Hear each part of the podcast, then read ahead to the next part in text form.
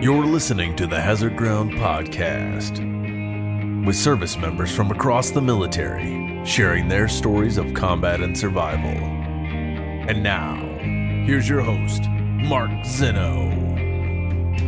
Welcome into the Hazard Ground Podcast. Thank you for joining us each and every week. Hope everybody is doing okay these days as the new year is off to a great start. Uh, approaching our 100th episode for the Hazard Ground. Very excited. Also, approaching our two year anniversary since we've started. So, uh, some great things happening here going forward on the podcast. We just appreciate the support from you guys.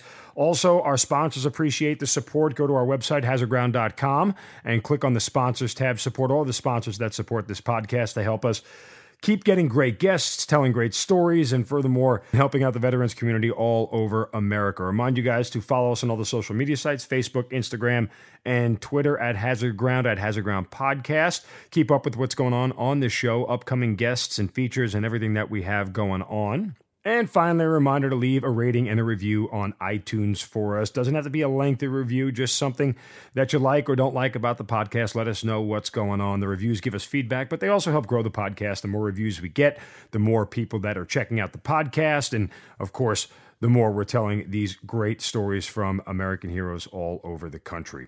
Now, on to this week's episode. This week's guest, one of our more interesting military guests, as her job is not common from anything that we've seen. She is a retired Air Force staff sergeant and a combat camera photographer. Uh, she has two books out, including one called Shooter Combat from Behind the Camera, which is a photography book, and a second book, a photojournalist field guide in the trenches with combat photographer Stacy Pearsall. And she is also a former military photographer of the year. It is Stacy Pearsall here on the Hazard Ground podcast. Stacy, welcome. Thank you for joining us. Thanks so much for having me. Appreciate it. All right, so a combat photographer. Uh, we have actually interviewed before war photographers, but people who weren't military. So I am curious to find out the differences and, and what you know actually happens. But you know, you were someone who was injured in Iraq uh, during your deployment and suffered the the physical wounds, but the PTSD, also all that stuff.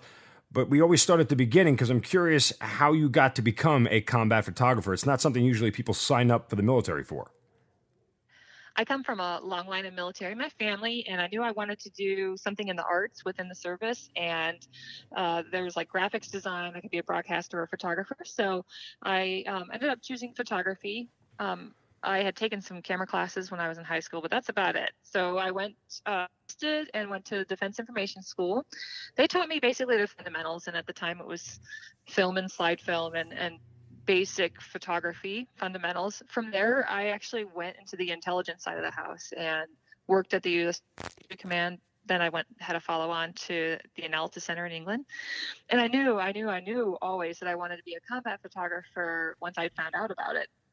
And uniquely, combat time you had to have retention, so it, at least four years of service, and then another four years on another enlistment you had to look really good on paper. So all your evaluation reports had to be pristine, and not to mention actually be decent behind the camera.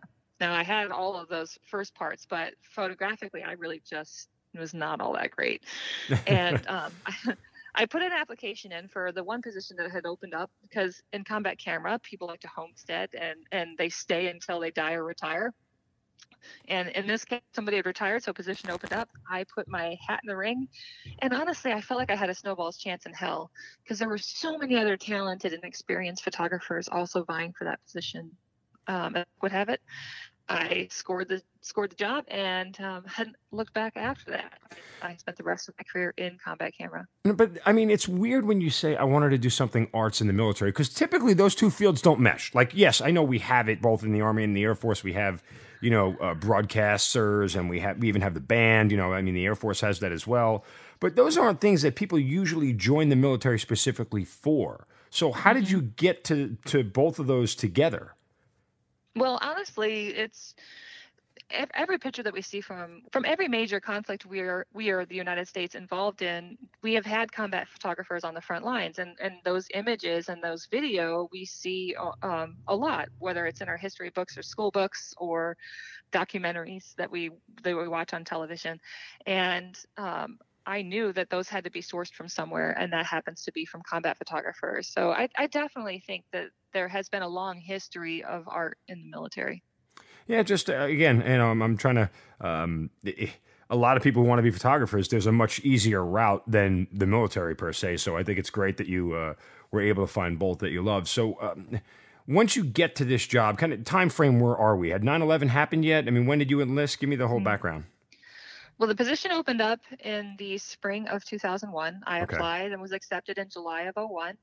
9/11 happened. My report no later than date was January 02. So between the time I was accepted and the time I actually reported, a lot happened, and I came into a unit that was already deployed on multiple fronts. Now, did you did you think that when you were getting in though, you you talked about just a moment ago through every conflict in history, when you signed up, there was no conflict. So were you anticipating, hoping there was like going to be one, or what did you think you were going to be doing as a combat cameraman with no war going on? Well, I think that's kind of a, a, a um, a misunderstanding because combat photographers cover more than just war. We actually go to the front lines of humanitarian crises. So the okay. earthquake in Pakistan, the um, the Hurricane Katrina uh, cleanup here. That was part of um, our mission. Um, and then we go to places that people don't necessarily know we're involved in, um, or we have maybe a low profile, or we're helping other countries. So we go and document a UN mission, for instance. Um, there are things going on around the world 24 7 that not not every American is purview to. That's uh, that's incredible. I didn't know that uh, that they were involved in all that. Um, all right, so you mentioned 9/11 happens. You're with a unit that's quickly going out the door. Do you go with them? How quickly do you get into a a literal combat scenario? Luckily, the combat camera unit has been around a long time, and they know that you have to really train to to stay alive because ultimately once once you're out there it's your job to go out there find the story and that means by any means necessary and with any unit possible so um, i had to get into combat camera and get certified on a number of things not just photographically satellite systems computer systems but also talking army language talking marines right. how to how to do coordination and um, how to move around the battle space how to stay alive. So I learned a lot of tactics um, from close quarters combat to tactical driving courses. All of that stuff was part of that training. Then, only then, after I was certified, did they actually start putting me through training scenarios that were simulated combat. Of course, my mentors always told me you can't simulate combat for real because you never really know what it's like until you're in it. I, I, guess the only thing I'm wondering, and, and maybe we'll touch on this a little bit more when we get into some of the things that happen to you, but you know, how do you know when to put down the camera and pick up the gun? That's a good question, and one I often ask my mentors prior to going to war, and they always came back with it's wholly individual. It's called that pucker factor, um, and and frankly, the one thing I always had to remind myself was that um, there are infantrymen, and the infantryman's job is to engage the enemy. My job is to photograph that engagement. And it, it can be really difficult to know what that fine line is, but I, I learned right away what my threshold was. What's your threshold? I, I could tell you I can count on um, one hand how many times I actually engaged the enemy in battle. Okay. Um, and, and I just, it's funny that you say that because I remember going through um, rules of engagement classes prior to my first deployment. And you know, there was a lawyer who stood up there and he created this scenario. Just imagine you see somebody in, you know, Arab garb and he's got an AK 47 slung over his shoulder and you're staring at him down a dark alleyway. Are you pointing your gun at him? He says, Well, imagine now he p- takes that gun off his shoulder and holds it in his hand. Do you point the gun at him now? Now imagine he turns around and stops and looks at you with the gun in his hand. Do you point it at him now? Now he raises the gun up, you know, for, and you talk about the escalation and that threshold for everybody starts to be a little bit different. Um, is it similar to the same kind of thing for you? Was it, was it that sort of escalation when you watch things unfold? I believe that I think uniquely from um, having attended the very training you're talking about, um, it was different as a as a photographer. I think because uh, my threshold changed when I put the camera to my face, and uh, I equated a lot to when we watch the Kentucky Derby or any major horse race. The horse has blinders on them, and that those blinders keep them from um, spooking at things around them left or right the camera is that same thing for me it's a set of blinders so it, it reduces the battle space from 180 degrees of my vision to basically that that 24 to 70 millimeters that's down the barrel of my lens. Wow, that is uh, that's incredible. Okay, so you get certified. Um, how quickly do you end up overseas? I I would oh gosh, that's a good question. I have to take it back. Um, let's see, I did a number of training deployments that first year in 02, got aerial combat certified, and then I had my first uh, deployment to Iraq in the spring of 03. All right, so it had just kicked off then at that point in time. I mean, March 2003 is when it started, so you were there fairly, fairly early on. Right. I was not in the thick of it at the time at that time what i was doing was they were still they being my unit were were still sort of trying to get my feet wet uh, with deployments and getting air you know i had just gotten aerial qualified so they were trying to get some hours on me in combat. And I, what i would do is go from germany down to baghdad and back um, and doing resupply missions and taking wounded out of iraq.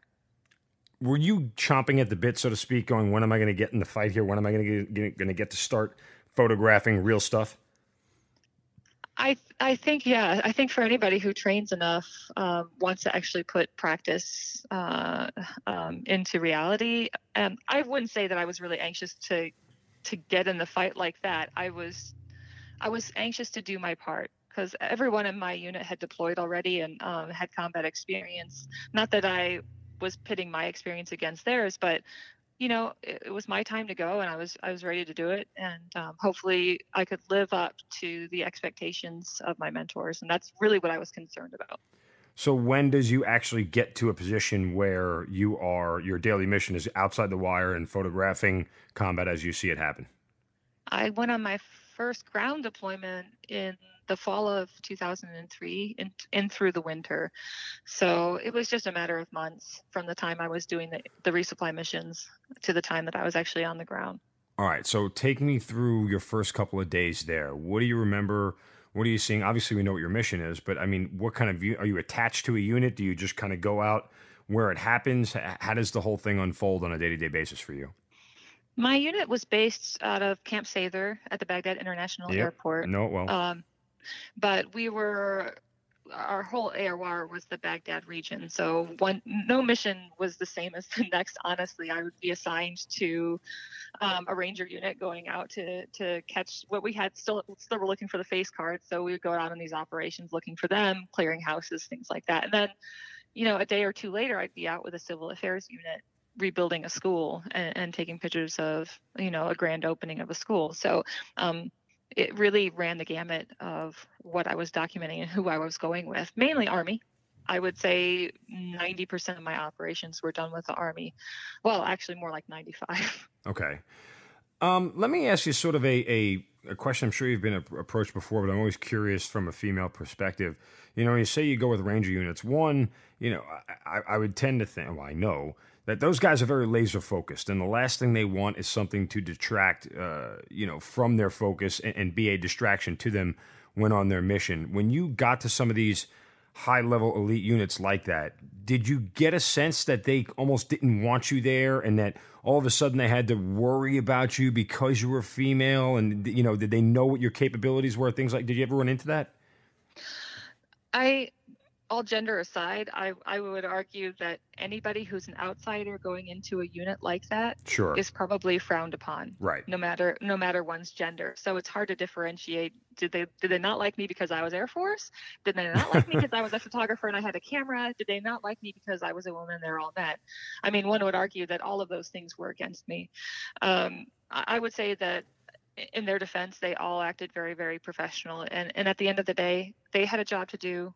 I had mine. I did not want to be a risk factor right. uh, on their operations and made sure that I trained with them and trained hard. And um, and I never asked for respect, nor did I demand it. I always I always went set about earning it. And if that meant doing low level operations first to show that I could actually keep up, um, then that's what I did.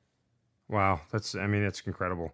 Um, I, I just I tip my cap to you because there, there's a lot of people who wouldn't be, and as you said, gender aside, there's a lot of people who'd be uncomfortable going with a ranger unit. They're just because they're not a ranger, you know, and and they could feel that sort of sideways eye looking at them because that tab means everything to those guys, and if you don't have it, well, they they they look at you differently. So the fact that you're able to, to you know to handle yourself and, and earn their respect, I think was just you know something incredible and a tip to the cap to you. All right, so um, take me through some of in that first deployment, some of the more memorable things either that you shot or that you didn't get? Because I'm always curious.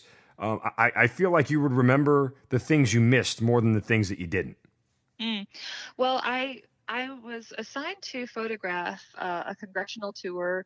Um, that I was I was out there photographing a bunch of women congressmen who were who were in Baghdad, um, looking specifically at the needs of women Iraqis, and we we toured this hospital for women. These And were then we American women congressmen. I'm sorry to cut you off, but they were American women congressmen, or That's correct. Okay, Yeah, right. they- that's correct. And and specifically that um, culturally, male doctors couldn't treat women doctors or women patients, and then the women doctors that could actually care for the women had to go home at night to care for their families. It was cultural. So a lot of women would perish uh, or, or pass away in the middle of the night, or had premature babies. They didn't have electricity to run the incubators. All these things we were discussing, but. Um, so I took a bunch of photographs for that. Those images ended up changing um, how we handled women's health care in Baghdad or how the, the Iraqis did, um, which was amazing. And then we ended that tour at the Al Rashid Hotel, which is pretty popular, was popular at the time. Um, and I have this picture um, someone took, I think it was one of the congresswomen took of me from the rooftop of the Al Rashid Hotel. And the very next day it had been bombed. I don't know if you remember that, but uh-huh, um, that, yes. that stuck in my mind. Had it had at that very moment, if it could have been 24 hours later, um, it would have been a whole different experience. That's amazing. I, I, I mean, when you think back to the way policy changed because of the pictures you took, how does that make Mhm. you feel? Well, then it, that makes me feel like I did my job. I, I think the whole point is, you know, a, a gun is a is a weapon, but my camera is also a very powerful weapon, and I tried not to forget that. Interesting. Okay. Um, so, how does that first deployment end, and and uh, what else sticks out about it to you? Any other missions that you went on that were really kind of uh, memorable for you? I was with the Civil Affairs Unit, um, a National Guard unit out of New York, and we they had been rebuilding this elementary school uh, that where Saddam's wife used to teach, and it was a Ba'ath Party command post which got leveled during the shock and awe campaign. They worked really hard to rebuild it. Ev- Everything was great. We finally went for the grand opening, and um, I was in the colonel's vehicle, which meant we were the first um, when we got to the location. But as we were leaving, it was kind of a really narrow street, so we did a, a, a three-point turn, turned around, and we were the last vehicle, and we got hit by an IED. Um, and that was one of the probably la- last operations I went on on that on that deployment. Um, When I- that- when you get hit by the IED, I mean, did you know what happened? Oh God, yeah, yeah. Um, I think a bomb's a bomb. Um, hmm uh, and, you know, I- I had been used to small arms fire and RPGs and things like that, but that was my first IED experience. Pretty interesting. Um, yeah, and then being Air Force with Army, it was they were we were still trying to work out this sort of joint marriage, how it was going to work, and I I really didn't get seen by an Army medic or a doctor, and it was hours later that I finally got to see an Air Force flight surgeon. They were like, "Well, it looks like you ruptured your eardrum. Here's some Motrin. Go about your business." And I was back out on operation the next day with a different Army unit. So, um, you know, it really was later that I found out I had a traumatic brain injury from that particular exposure, and um, that that was really uh, something that had a lasting issue and was eventually one of the catalysts for my medical retirement. When when, I mean, does that day play back more than any other day to you for for any given reason? Oh, um, uh, well, uh, I think it's significant uh, in my mind or, or, or in my, you know, Rolodex of memories only because it had a lasting effect on me. Sure. Um, but it's one of so many. Well, and that I wanted because obviously, you know, that's not the end of your career at this point in time. You continue to go out and do more. So, um, kind of take me through what happens. I mean, your deployments are how long? I mean, Air Force deployments are typically shorter, right? So you were only there for what, four, six months, whatever it was. Uh, that particular deployment was uh, six months. Um, I've had other deployments that were shorter, that were four months.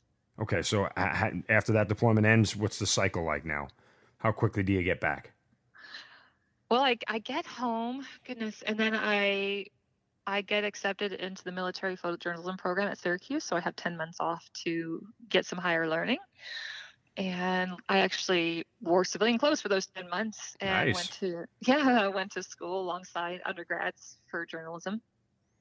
And when it came time for me to graduate, I volunteered to go back to combat camera.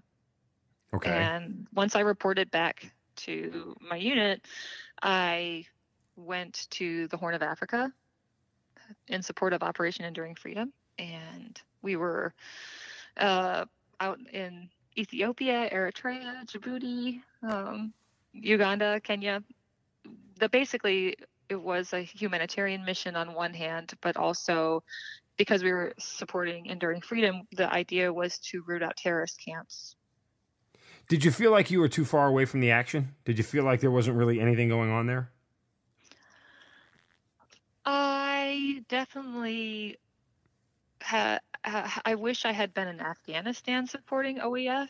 However, right. um, this particular mission in the Horn of Africa was a new one, and they and they being the commanders wanted to have stand up a combat camera team, a contingent out there, and they chose to send me to help establish that. Uh, and um, I felt honored that they they had that kind of faith in my ability to to go out and stand the unit up. So I knew it was important. Um, wasn't wasn't what I would call what I wanted to do at the time, but sure, there's yeah. a reason for everything and, and and a reason why they commanded me to go. So when that deployment, I mean, does anything significant happen on that deployment that you can remember? I did a lot of operations with the Marine Corps helicopter folks, and um, I, I, I, flew a lot of missions. And just a week after I redeployed home, the unit that I was flying a lot with, they had a mid-air collision and both crashed off the off the Horn of Africa, and only one survived. And and that particular uh, pilot um, she and I used to run a lot together. So um, that was pretty significant. Um, and it, it's crazy to think that you're in a place it's, it's not, it's considered uh, a, a, combat zone um, because of, you know, being on, on the border of Somalia and um, in such close proximity with terrorist camps. But um, uh, you couldn't imagine it, it, anything like that tragically happening without being under fire. You know what I mean? So sure, it's, yeah. it's kind of sad. It's sad that it happened that way, and, and devastated that it was such a tragic loss. But um, you know, it's war. So this is the second time now where you you, you had what I guess you'd call it a narrow miss, if you will. Um, you know, you just mentioned the hotel back in Iraq, and now the helicopter crash. Are you starting to feel like at this point in time that, you know, um, hey, I, I don't know how many more narrow misses I can have? You know, honestly, I I didn't even think of it that way at the time. I, I guess I knew that you know I knew that my job with my job came risk, and and I didn't look at it like wow I really skirted that one. Um, I just I don't know. I just went about my job. I didn't I didn't think about that, and I I, I think that was sort of my mantra anyway. That every morning I got up, I I would say okay today today's the day I die. Moving on you know if, if you sit there and fixate on all the things that could have happened then you're not in the moment and and for me it was important to be in the moment after that deployment ends what's next i come home and i get married uh, uh, and then I spend my honeymoon evacuating Americans from Lebanon, the bombing in Lebanon. Oh wow! Yeah, um, and then I come home from that, and I, I volunteer to take an earlier an earlier deployment back to Iraq. Um, just out of curiosity, when you say you, you you weren't honeymooning in Lebanon, were you? oh wait, so you okay? I, I thought maybe you got called to go there, so you actually were honeymooning in Lebanon. No, no, no, no, no, no, no, no. Oh, okay. I I was supposed, you know, I had uh, I had my honeymoon, which was like a weekend, and I came back from that, and I went and I deployed to Lebanon. Okay, gotcha. I'm like, you know, when you said that, I was just curious if there was a, just by chance, you know, we're honeymooning in Lebanon. I mean, hey, people are honeymooning in stranger places, so it wouldn't uh, it wouldn't have uh, surprised me all that much. But I would have so, loved that. Can't right? afford it. Yeah, I know. Um, so you get back to Iraq now, and what what year are we when you get back to this deployment? I I left for Kuwait uh, just after Christmas, or was it at Christmas? something like that. Um, I remember spending my birthday in Kuwait on my way into Iraq, and that was January 15th. So I can't remember precisely. That's 07, by okay. the way. Um, and so yeah. ultimately, this is the deployment that you get injured on. Yeah. Okay. Yeah. Um, you're back in the combat camera realm, though. But 2007, Iraq is a much different place than it was in 2003. Um, the the insurgency it's at its height. You know, we're we're in the middle of the surge, or the surge is just beginning. Um, when you get back there, how dynamically different is the environment overall as you perceive it? Well, everything is different. I everything from our technology to the armor we're wearing to the tactics we're using um, everything has evolved. So it's it's I had a lot of um, adaptation to get used to. Not only that, but um, instead of being sort of um, attached to a different unit every day, I was going to be at forward operating base Warhorse with the first cav and be instead of going from different numbered units I would be with one with the Gray Wolf the whole time and and out with different companies. So my AOR was um, the Diyala province. And um, the, the good thing was I, I, had a lot of relationships to build, but once those relationships were built, they were lasting and I could go and, and know people by, um, by their first and last names and know their children and their wives. Like they weren't strangers to me anymore. I, I, that was a, a luxury I didn't have prior. And just for those non-military listening, Diyala Province, uh, not far from Baghdad, about 35 minutes north, uh, a little bit more northeast of Baghdad. So it's uh, you're, you're close, but you're not, you know, uh, uh, right near the city. Now, in, in working there, um, day-to-day operations, those guys are going out and knocking on doors and looking for bad guys. Is that kind of what you were doing along with them? Yes. Um, and okay, so you mentioned the surge earlier, which is really significant to the the story of Bakuba. The everything that they were doing down in Baghdad was working really really well. Uh, it was fleshing out all of um, the sort of foreign fighters and, and what we now know as ISIS, and they moved into Bakuba and in a smaller town of Bakuba called Buhriz, particularly, and it was known as sort of the ISIS capital of Iraq. Mm-hmm. And mm-hmm. um, the Grey Wolf was in charge of trying to um, gain ground in, in, those particular cities. It was sad because um, we had con- basically took control of that of that town, but after the surge, everything started going to hell in a handbasket quickly, and uh, the Iraqis who we had transitioned power over to had lost everything that we had gained. And and now it was it was um, an effort to try and regain that ground again. And uh, it was very dynamic fighting. Every every day was um, very close proximity. Um, every day there was casualties. It was um, one for the history books, and, and, frankly, there was a book written about it called the battle uh, the battle for Baquba. Um, it was fighting on a scale that I had n- never been part of before, and um, definitely an experience I'll never forget. Let's take the photography side first before we take the military side. Um, on a day to day operation, what sort of pictures are you getting? What, what are you seeing through your lens and, and um, some of the more memorable photos that you've taken? You know, uh, people would expect that a combat photographer would capture bullets flying and bombs, and naturally I did. But I, I think over time, as I grew and matured um, as a photographer, as a journalist, as I guess a woman, maybe. Um, I wanted to look at the war from a more human experience, and sure. and instead of just focusing literally and figuratively on the bullets and the blood, I wanted to look at the relationships and the humanity. And a lot of my pictures are focused on the interpersonal relationships and, and the dy- dynamic of, say, a small squad or um, a commander and his troops.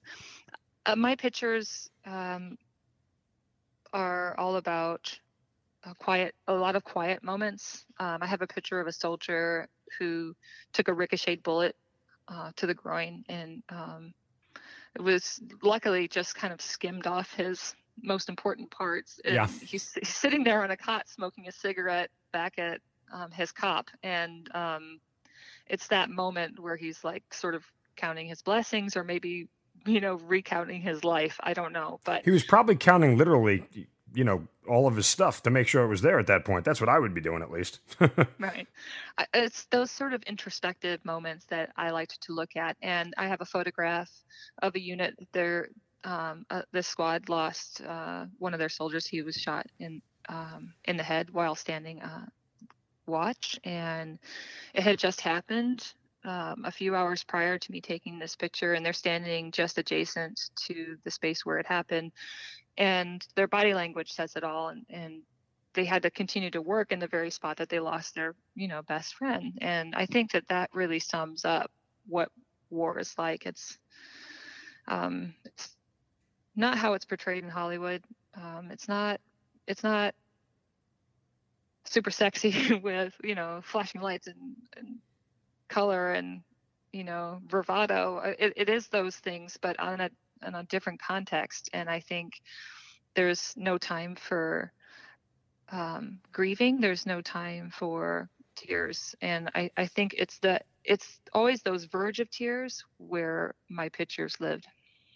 It's an interesting place, uh, and it's funny how you say the, the, you know the humane side of war, which in and of itself is a you know uh, it's an oxymoron, right? Because war in and of itself lacks humanity. I mean, it's the idea of war is to to take out humanity, and so uh, I think back to my experience, and when you talk about the interpersonal relationships, the Iraqis that I worked with every single day, you know, the the laughs and the smiles and the jokes, those things, even though the people ask me about my combat experience, and the first thing I go to is bullets and bombs and everything else, much like you know naturally a lot of us would. But when you start to peel back the layers a little bit, as you said, you know, it's those relationships, the guys that I work with and I train with every single day, that when I talk about those, you know, my face really lights up. You know, I, I my, the the tone of my voice picks up because it's those experiences um, where you form the bonds that that really make us different than everybody else who doesn't wear a uniform, right? Yep. All right. So, um, as you're going through this on a day to day basis, uh, from a military standpoint, do you start to feel like, uh, you know, maybe that it's it's too much, and and there's you know the odds are stacked against you. I mean, how many more times can you go out eh, looking for bad guys before something bad happens to you? Do you start to get that feeling at all? I didn't have enough time to to worry about that, frankly. Sure. Uh, I was just concerned about getting myself and my battle buddy through every mission and not putting any of the infantrymen at risk. You know, I, I didn't want to be um, what what slowed them down or um, what in, what hindered a mission. You know, I focused solely on getting my job done and and not not inhibiting them from doing theirs. And um, frankly, I, I, wasn't there counting the amount of um, you know firefights we got in or anything like that. I was you know solely focused on making sure that the images I captured truly told the story, so that the battlefield commanders knew what the hell was going on, and and more more than that, that the images I, I captured showed what kind of conditions these soldiers were operating in, so that the Joint Chiefs of Staff, the Secretary of Defense, and the President knew knew what kind of toll they were going through. And hopefully that those images would help better inform their decision making do you, in in that mindset, were you trying to find that that picture that would relay that, or is that just something that came about as a, as a product of everyday work? I, I think that um, I I used my own experiences and what I was feeling in those moments to help me to help guide how I was going to photograph things and what exactly I was photographing. You know, in journalism school, I think the biggest thing that they used to tell me was to take myself out of it, to remain as a fly on the wall and capture it as I see it. The the problem with that is that you never if you if you have had this barrier between yourself and what's happening, then you re, re, then you really don't know what the hell is happening. And the thing about making connections with people is that you can't ask them to connect to you and not do the same sure, and not reciprocate yeah. because then all you're ever getting is this this imaginary wall between you and them for me my work was very very intimate and, and emotionally connected and and informative because i dropped that barrier and i and i and i wore my experience uh, on my sleeve but instead of on my sleeve through my pictures also, I would imagine that understanding their tactics would allow you to kind of anticipate where to shoot. Am I wrong in that? No, I think that was absolutely a key part is is understanding where they're going to go, how things are going to go, and to put myself in the position to be there in the moment. And um, you know, a lot of that can come with risk too. Uh, I uh, I have a picture of a soldier who's looking out from a rooftop after clearing a house. We were in the middle of a firefight. And instead of going in the house with the squad, I stayed out in the middle of the road unprotected. And again, with my camera to my face, blind like a jackass, because um, I, I, knew this picture was going to happen. But I, I thought, okay, it's risk and reward. If I know this is going to happen, it's going to be a beautiful picture. Um, we're in the middle of a sandstorm. I know he's going to be standing there looking out the window. It would be perfect. So I, I felt like it was worth it. Tell me about the day um, that you got injured. I mean, you've already been hit with an IED. You've already experienced small arms fire. Uh, was that just a normal day when you got up? Was it a normal mission? Was anything different about it? Well, I I would say that my that and that hit back in um, it was in February of 04 that IED um, that hit left my cervical spine pretty traumatized already and and after wearing 60 to 80 pounds of gear every day in Bakuba um, my neck was feeling pretty pretty bad to begin with and then I got hit by another improvised explosive device um, and that re-injured my neck injury and then um, we were in the middle of a firefight and I went to go help a soldier who'd been um, hit with shrapnel and came off my feet and hit the very part of my neck that I had injured in those two IEDs. And um, that was it. I mean, it's nothing super sexy, you know, um, it's just what happened over time. And um, that was the end of my career. When you find it, when do the doctors tell you that this is the end of your career and that you can't do this anymore? And what is your initial reaction?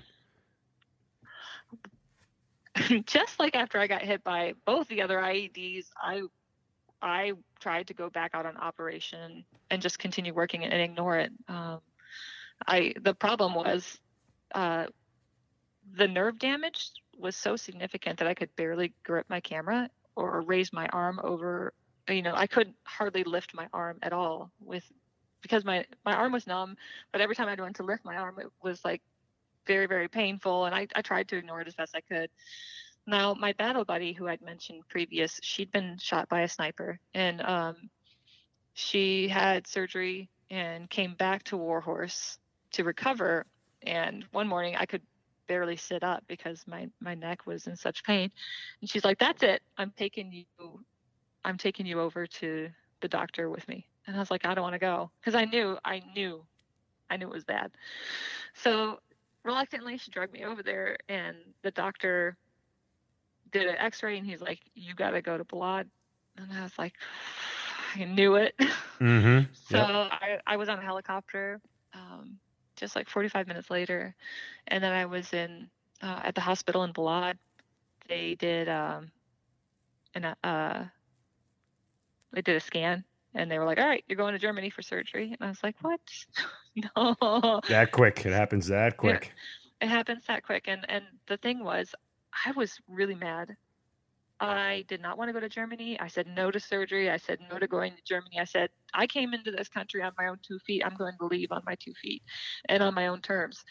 And I said I'm going to go home to Charleston and I'm going to go home on the next rotator. If you won't let me go back to to my fob, I'm going back on my own and that's what I did. So wait, how did, how did you make that happen? Um, I talked to this colonel. The uh, his name was Colonel Rattery, uh, and Balad, Air Force Colonel, and I said, and that's what I told him. I I was like, listen, if you want to do me any favors, if I have any choice, give me some morphine and let me go home on my own terms. And I, and and he said he was okay with that. The doctors reluctantly agreed, and that's what happened. So they allowed you to stay the rest of you, but you didn't go out on any more missions, obviously, because you said you couldn't lift your camera, right? So no, they they did not allow me to go back to my fob, and okay. they did not allow me to stay in country any longer. I was out on the next rotator. Oh, the very next. Okay, I see what you're saying. Gotcha. Okay. All right, so you get back to the United States. Um, do do you feel? At this point, your career is over, or do you officially no. know that, or you just thought you were no. going to get surgery and get back in it? I, I guess I, I, I being being so resilient, having recovered a couple times before, thought that I could get back to um, at least some sort of operable um, function. And I spent 18 months in recovery. Um, and I worked really, really hard in rehab. And after and after 18 months, the doctor's like, "Dude, you're not going to spont." He didn't say "dude," but that's just me. Um, he's like, "You're not going to spontaneously get better, Sergeant Pearsall So we need to actually have a real hard conversation about what you see happening. I'm like, I said, I'm not ready to give up yet. I didn't come this far to just throw the towel and That's not who I am. He's like, well, let's put you on a temporary retirement and give you a little bit more time, and and we'll reevaluate you in a year. And that's what they did. And then I went through all of that hiatus and and, and even more rehabilitation, only to be told it, it just wasn't going to be. So I had to go to a medical board and get medically retired, which is not what I wanted. Feelings, reactions, thoughts when you get the final verdict? I Angry? was angry. I was devastated. I think what was most disheartening was I love what I did and I loved being in the military. I I identified wholeheartedly with being a combat photographer and being told I couldn't lift being told I couldn't be in the military anymore hurt. Being told I couldn't be a photographer anymore was terrible. And then to and then to just have I feel like everybody turned their back on me in the moment I needed them most. Really just blew to smithereens the ideology I had in my head about my military family because the some of my treatments I had to have a driver and my husband was deployed so I expected my unit to come and pick me up take me to my appointment then I would be put under anesthesia and then be to have my procedure and then be brought out and be driven home that's what family does but instead they just wouldn't show up and I'd have to take a taxi. What? My, this was my experience at the end. I was bitter and angry, and I felt abandoned, and um, it was just awful. And that's and that's the bitter seed that was planted when I left the service, and it took me a lot of years to move past that. Did you ever reach out to anybody and ask them why? Did you ever reach out to and try to get some concrete? Why'd you guys leave? Why there wasn't anybody there? Do you, do you have any resolution to that? No, no, and and I honestly, they I don't know what they were going through in, in their point in, in, at that point in their lives. I I sometimes look at like when you're looking at injuries, if you were to look at me at the time, I looked perfectly fine. Because how do you how do you a, a spinal trauma is not outward.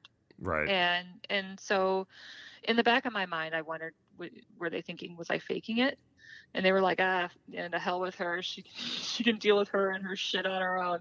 You know what I mean? Like, um, sure, and, yeah. and you know the thing was, I wasn't doing it myself any favors either. I wasn't telling them I was in pain. I was hiding it. I was tamping it way down um, because I, I all I wanted to do was get back to work, and I didn't want to give them any reason not to let me work. And um, I would just sit there and suffer in silence. Moreover, I didn't tell them anything that happened to me during the battle for Bakuba. I didn't tell him about my battle buddy getting shot. I didn't tell him about losing a lot of my friends. Um, nor did I tell them about how I earned a Bronze Star. I I refused to let anybody attend my Bronze Star medal um, ceremony. I had it done in, within closed doors. Um, Why? And I I just I felt like I was unworthy for one. Um, my friends who um, who died, they were the ones who were the heroes, and to be awarded a Bronze Star for having what just just done my job and surviving it, that seemed really unfair. Um, and I and I felt like no matter how much I did, no matter how, what I did on the battlefield is insignificant compared to what they did, and I just I didn't feel like it was anybody's business, honestly, at that point. And I Sure, wasn't ready okay. to answer the questions that I knew were coming after. Which why'd you get it? What'd you do? Kind of deal, right? Yeah, what was what was that like? You know, Yeah. holding holding your friend while he's dying. What was that like? You know, I don't. I wasn't ready for any of that. So w- when you say your friends, are you talking about fellow combat cameramen, or are you talking about people within the unit that you were attached to? I'm talking about the infantry units I was with. Okay, so you had developed a relationship with these folks enough to call them friends, because you obviously you're with them every day.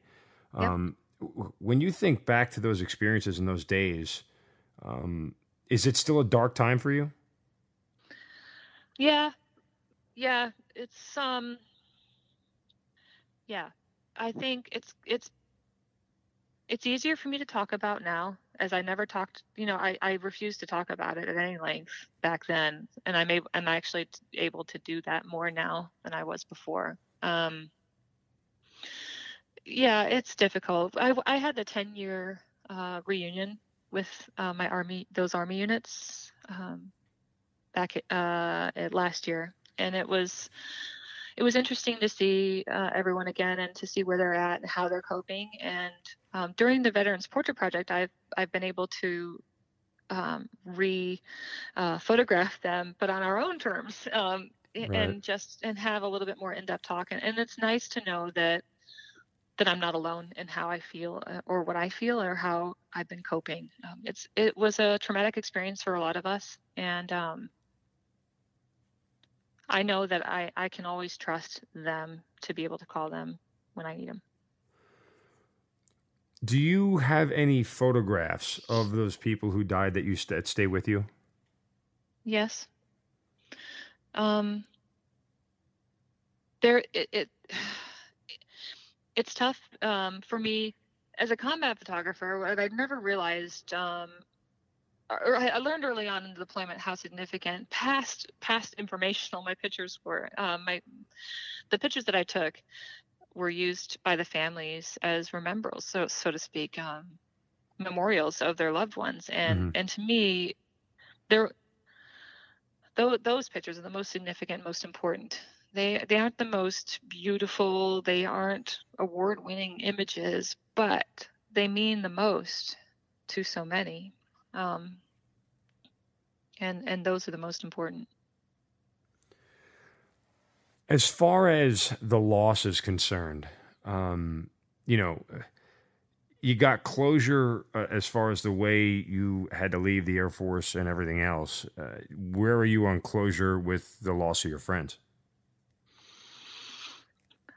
I, um, I actually feel really good about how far um, that as far as that's concerned for a number of years. Actually until the reunion um, which was the 10 year reunion i had never um, talked to the um, the widows of my friends.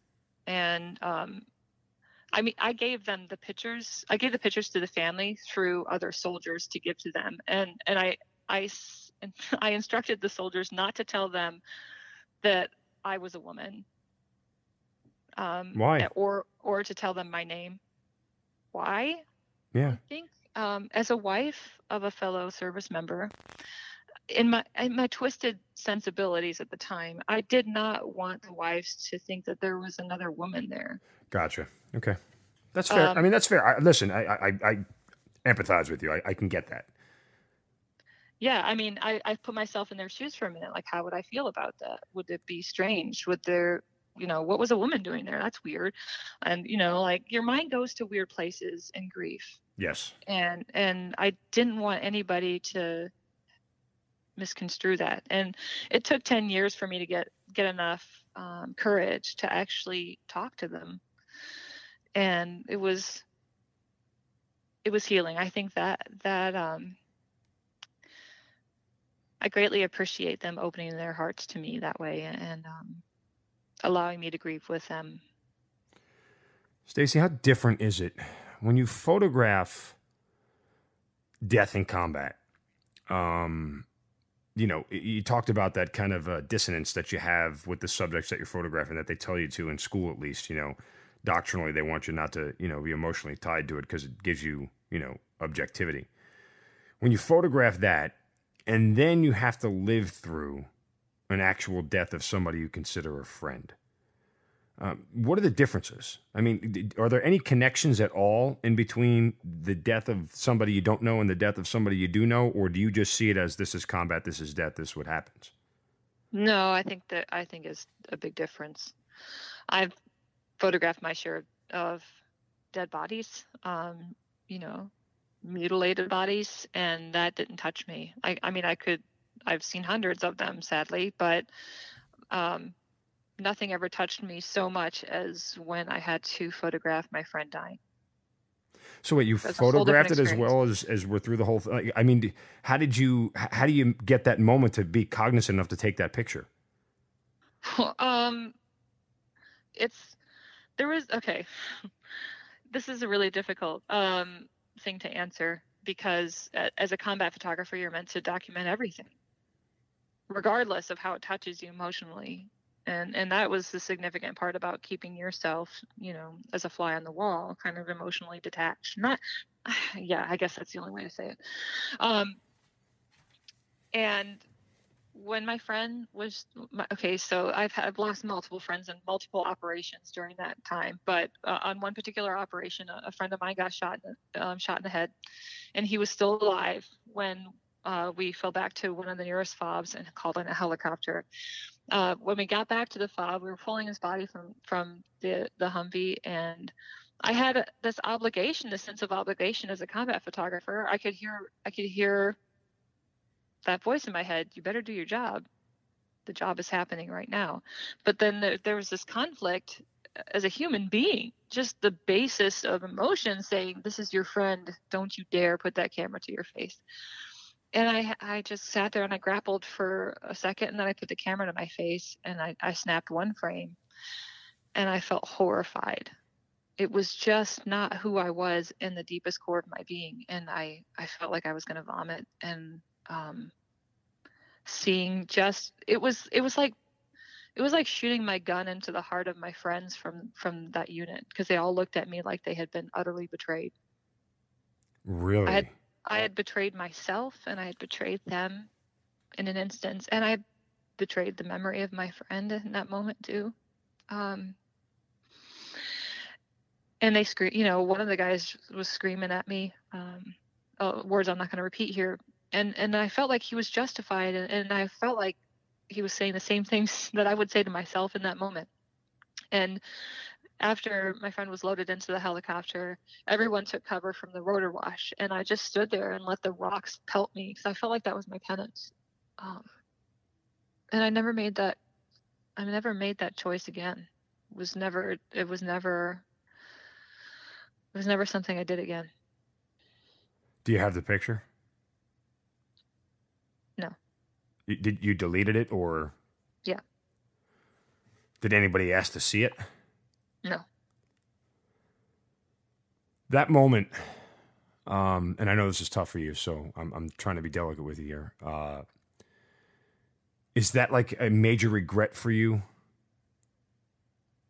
Yeah, I think um, you know we all have a moral compass, and we're we're raised to be upstanding human beings and and and that really really shook me to the core where I stood morally um, and really made me take a step back and, and assess assess who I was and that's something I still look back on. Do you feel that you know I, part of me and again I'm not emotionally in this the way you are part of me feels like as you said, this is my job. I understand that there are parts of my job that aren't, you know, morally kosher with people, just the same way that you may have seen, or we may have seen, an enemy combatant throw his hands in the air and say, I surrender and still get shot anyway, right? I mean, that stuff happens in combat. And and when it happens, there are very few people who raise a hand and go, dude, that's not right. You, you, that's not who we are. And he says, I'm doing my job. That's the enemy have you ever tried to look at it from the other side with that moment and go, part of me was right for doing my job? Um, yeah, of course. I I would like to pardon, give myself a pardon. But honestly, I, I believe that the experiences we had in combat will stay will stay with us and they mold and they shape us in the years in the years after. And i look back at those experiences and the choices i made as some is they have shaped who i am and i don't want to change who i am now because i like to think every morning i wake up and i'm going to live the best life possible the most moral life possible.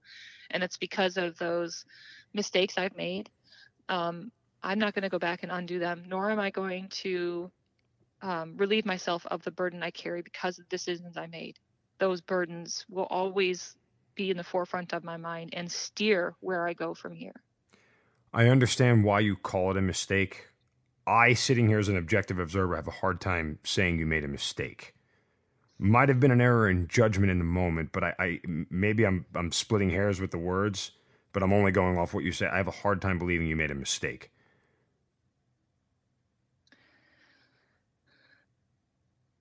Yeah. Did you ever bother to ask for forgiveness? Did you get forgiveness from the from the other guys? Yeah. Yes. Oh God. Yes. A thousand times over. Um, I they uh, the major who was the team commander um, there came up to me afterwards because that was the same day that my battle buddy had been shot. Um, came up to me af- afterwards and, and and said, you know, that wasn't your your fault, nor nor did you deserve to. We didn't. You didn't deserve to get yelled at by us, and you were just doing your job, and we realize that, and we're sorry, and you're part of this team, and and don't let that derail you from the work that you have to do, which is really really important. And in fact, the whole reason we were on that mission was pivotal on the work I was doing that day. So, um, if my head wasn't in the game because of what happened, and it was like a domino effect, and and it really required us, you know, kind of standing up, acknowledging the moment, and and and moving on. And and they said their apologies. I accepted them, and I appreciated that uh, from them. It, it's it's harder to forgive yourself. Sure. Um. Do you? Is this the main source of what a lot of the you know post traumatic stress you deal with is from? I would say um, it's it's a a fraction of it. Oh, really? Okay. I I've had a lot happen to me. Sure. Um, yeah. That was just one uh, of many. So, How how much guilt do you carry, um, or did you carry?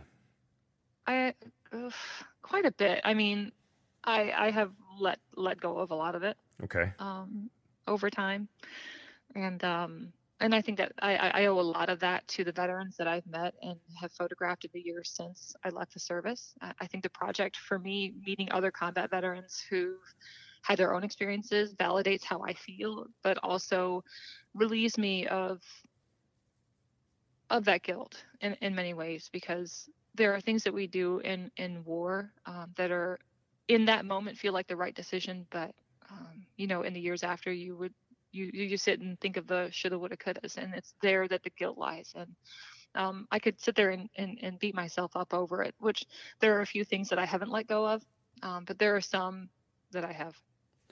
One more question on on that photo that you took. Um, I, I know you deleted it. Can you still picture it though? Yeah. Yes. Does it bother you that you can still see it? Yes. I I wonder, you know, and, again, this is uh, incredibly tough for you. So I'm, I'm, I don't want to push too hard, but uh, I am curious. You know, um, is that something that you still see flashbacks on? Is that something that that um, still kind of keeps that memory more alive than you want it? Uh, there are a lot of things that come to me in my dreams. That is one that's pretty consistent. And um, I don't ever want to forget him or his memory. Um, I think he was an amazing person. I wish I didn't have that in my mind so much because I would like to remember his smile or those moments of our interaction outside of that that horrible moment. Um, but it is what it is, and um, I just have to learn to live with that. I, I know this is a difficult question to answer, but if it was someone else and he was still alive, what do you think his reaction to you taking the picture would have been?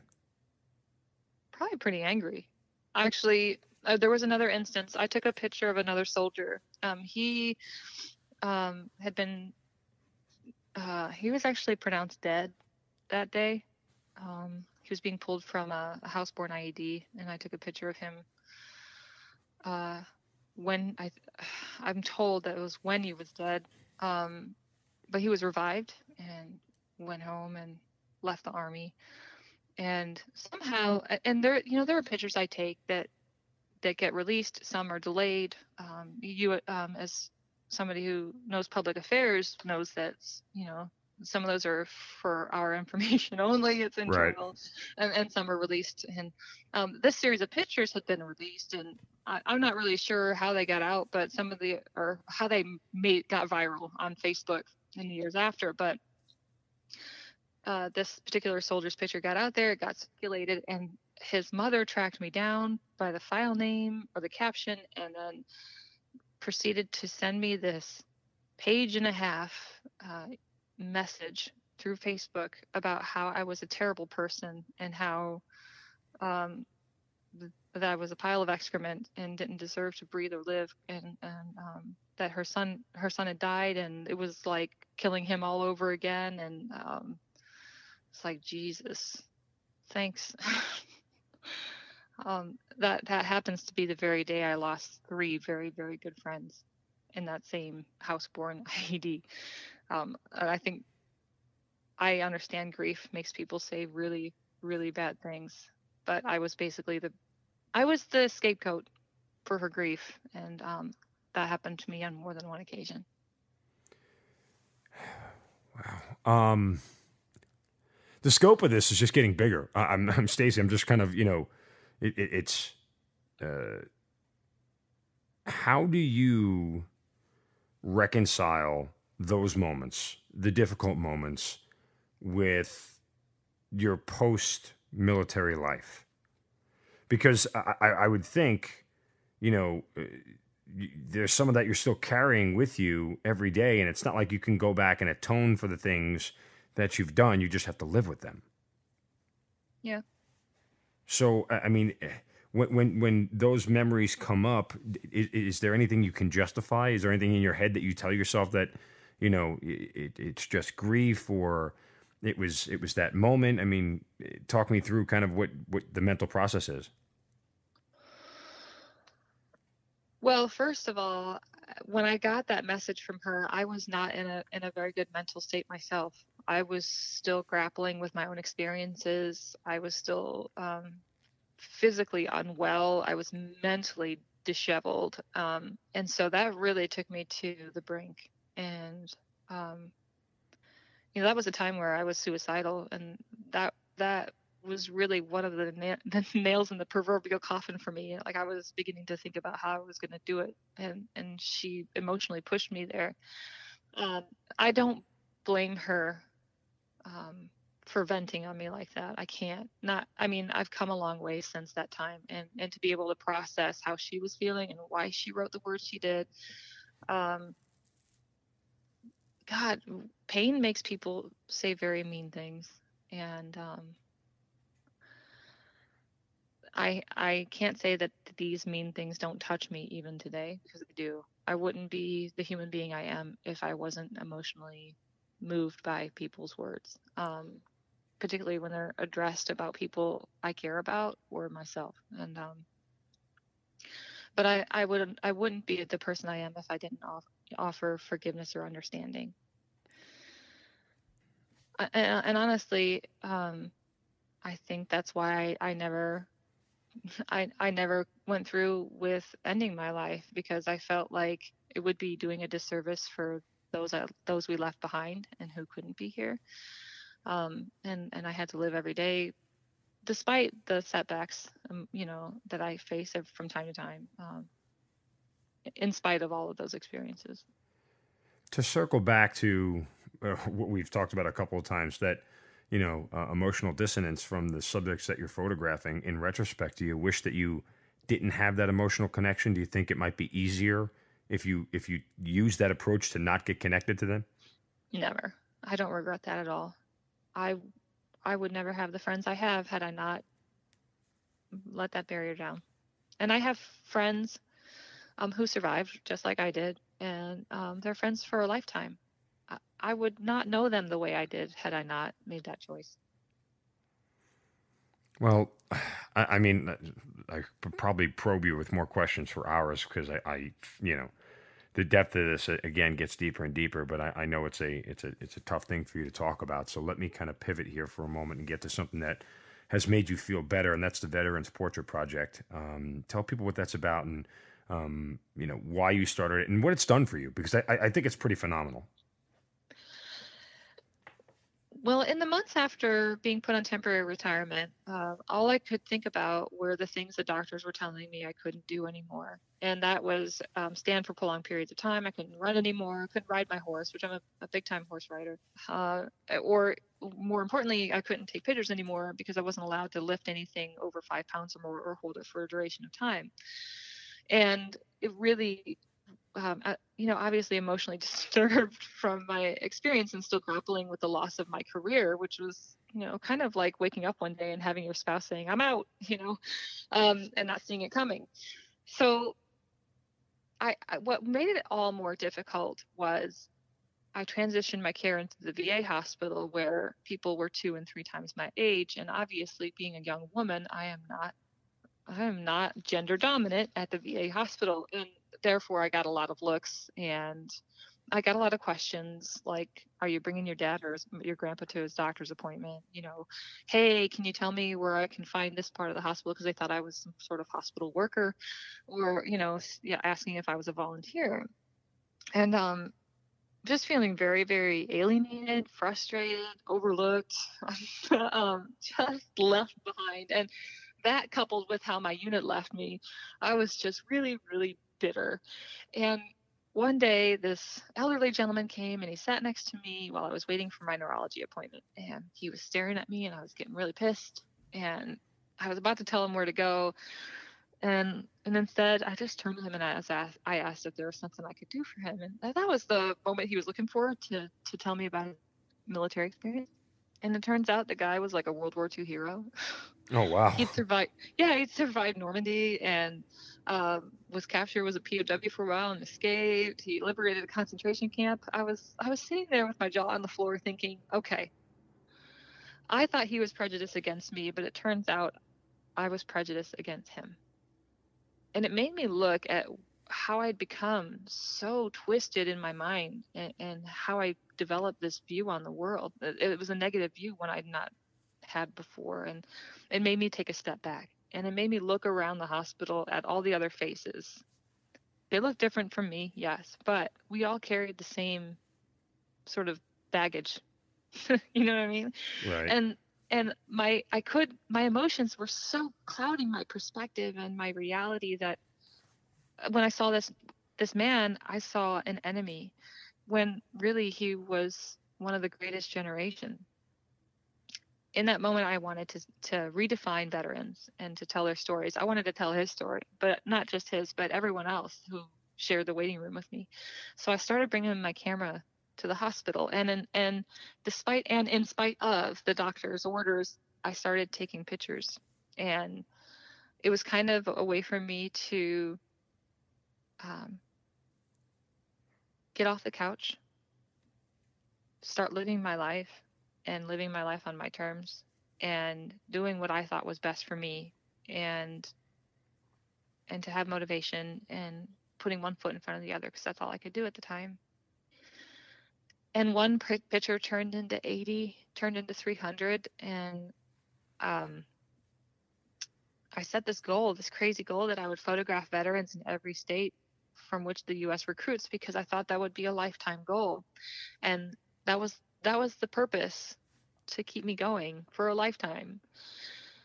And I've since that time, I've named it the Veterans Portrait Project. I've photographed veterans in 29 states. Um, at, my last count was in the spring, and that was 7,500 ish wow. veterans.